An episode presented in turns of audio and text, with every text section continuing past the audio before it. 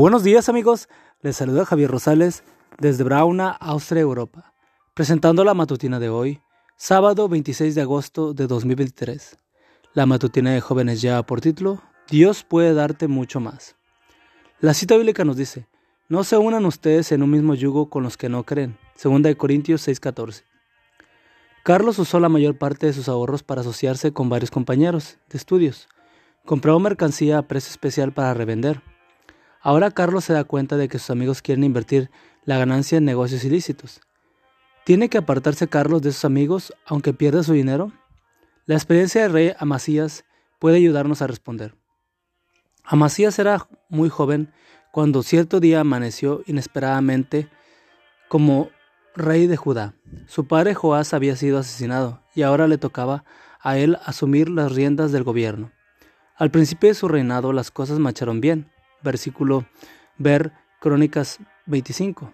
Pero este joven tenía un serio problema. No confiaba en Dios de todo corazón. En una ocasión decidió fortalecer su ejército. Para ello reclutó a los jóvenes de su reino mayores de 20. Cuando sacó la cuenta del número de los soldados, estos sumaban unos 300 mil. Nada mal. Pero Amasías no estaba muy conforme con esa cantidad, de manera que decidió contratar a unos mercenarios.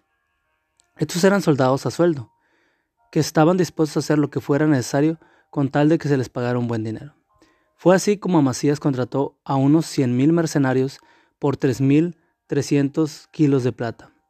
Segunda de Crónicas 25.6. Bastante dinero. A Dios no le gustó esa alianza y envió a un profeta para reprenderlo por su decisión. ¿Quieres reforzar tu ejército con ayuda de ellos? dijo el profeta. Dios te hará caer frente al enemigo. Pero, ¿Qué va a pasar con 3.300 kilos de plata que pagué? El hombre de Dios respondió, el Señor tiene suficiente para darte más que eso. Segunda de Crónicas 25, 7 al 9. Aquí está la respuesta al dilema que enfrenta Carlos. Y también la respuesta que tú necesitas si te asocias con incrédulos. Rompe esa alianza, no importa cuánto dinero o tiempo hayas invertido en ella. ¿Y qué pasará con lo que he invertido? Preguntarás. La respuesta bíblica es, el Señor tiene suficiente para darte más que eso. Suficiente para devolverte ese dinero, suficiente para darte la pareja que te conviene, suficiente para suplir todas tus necesidades. Él solo te dice y te pide que confíes en sus promesas. Señor, dame valor para romper cualquier alianza que no glorifique tu nombre.